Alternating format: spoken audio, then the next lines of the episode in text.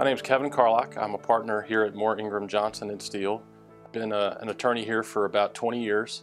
Uh, my primary practice area is workers' compensation defense. I represent employers and insurers in all manner of claims, mostly insurance carriers and servicing agents. Uh, I also represent some uninsured employers as well.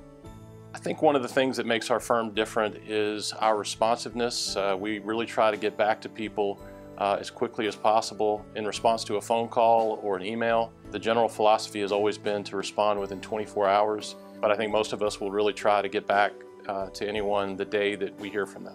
The thing I'm most passionate about is my family. We enjoy spending time together, whatever we're doing, whether it's doing things in Sandy Springs or going to sporting events.